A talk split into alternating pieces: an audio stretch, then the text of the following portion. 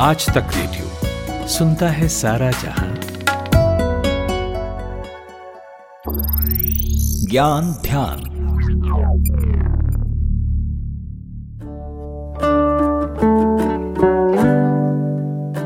कई सारे ऐसे प्रोफेशन हैं जहाँ संडे की छुट्टी नहीं होती।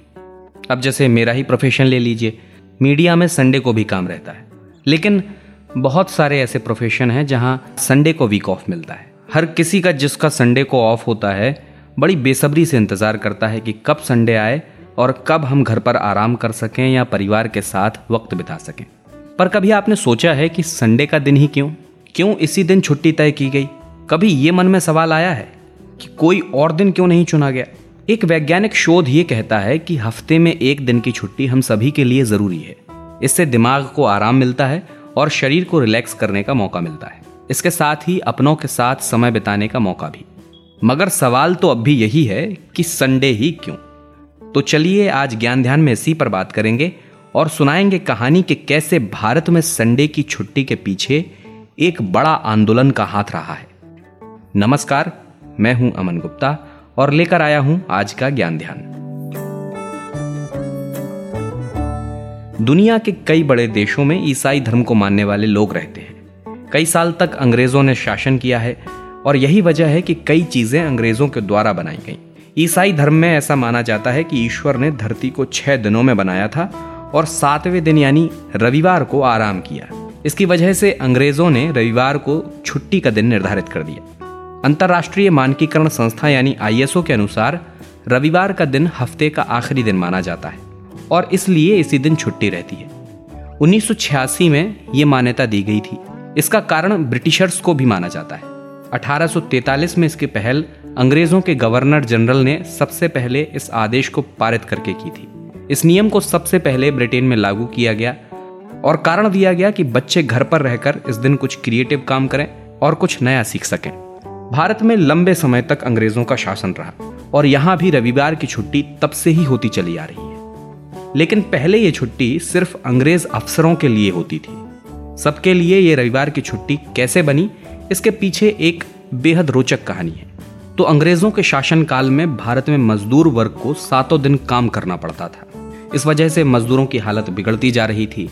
उन्हें खाना खाने तक के लिए लंच का समय भी नहीं दिया जाता था। मजदूरों के लिए छुट्टी का कोई नियम नहीं था। उस समय मिल मजदूरों के नेता हुआ करते थे श्री नारायण मेघाजी लोखंडे। उन्होंने अंग्रेज़ों के सामने एक साप्ताहिक छुट्टी का प्रस्ताव रखा और कहा कि छह दिन काम करने के बाद मजदूरों को भी हफ़्ते में एक दिन अवकाश मिलना चाहिए। लोखंडे जी ने तर्क दिया कि मजदूरों को हफ़्ते का एक दिन अपने देश और समाज की सेवा करने के लिए मिलना चाहिए। उन्होंने ये भी कहा कि रविवार हिंदू देवता खंडोबा का दिन है, इसलिए मजदूरों को भी संडे को ही साप्ताहिक छुट्टी मिलनी चाहिए।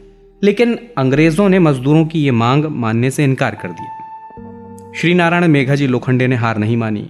उन्होंने अपना संघर्ष जारी रखा और करीब सात साल तक अपने इस अधिकार के लिए मजदूर लगातार मांग करते रहे, तब जाकर 10 जून 1890 को ब्रिटिश सरकार ने आखिरकार रविवार को मजदूरों के लिए भी छुट्टी का दिन घोषित किया। श्रीनारायण मेघाजी लोखंडे को भारत में 19वीं सदी में कपड़ा मिलों की कार्यप्रणाली में बदलाव के लिए भी याद किया जाता है। देश में ट्रेड यूनियन आंदोलन के जनक के रूप में भी इनका ही नाम आता है। वो महात्मा ज्योतिबा फुले के भी सहयोगी थे।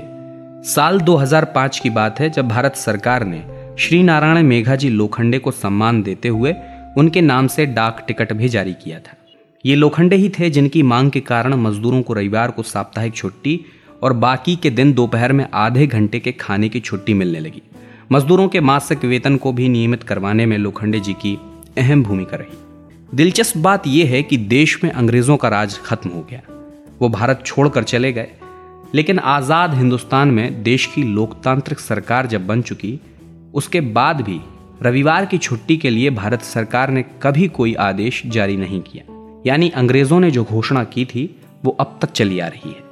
हालाँकि कई देश हैं जहाँ मुस्लिम आबादी ज़्यादा रहती है और वहाँ अधिकतर शुक्रवार को छुट्टी का दिन निर्धारित होता है।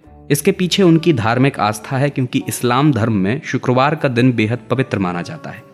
पर ज़्यादातर देशों में रविवार का दिन ही छुट्टी का दिन माना जाता है।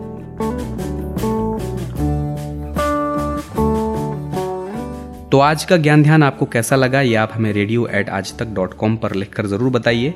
अगर आप किसी टॉपिक पर ज्ञान ध्यान चाहते हैं तो उसके बारे में भी हमें बता सकते हैं। अमन गुप्ता के साथ थे आप। अब इजाज़त चाहूँगा। नमस्कार।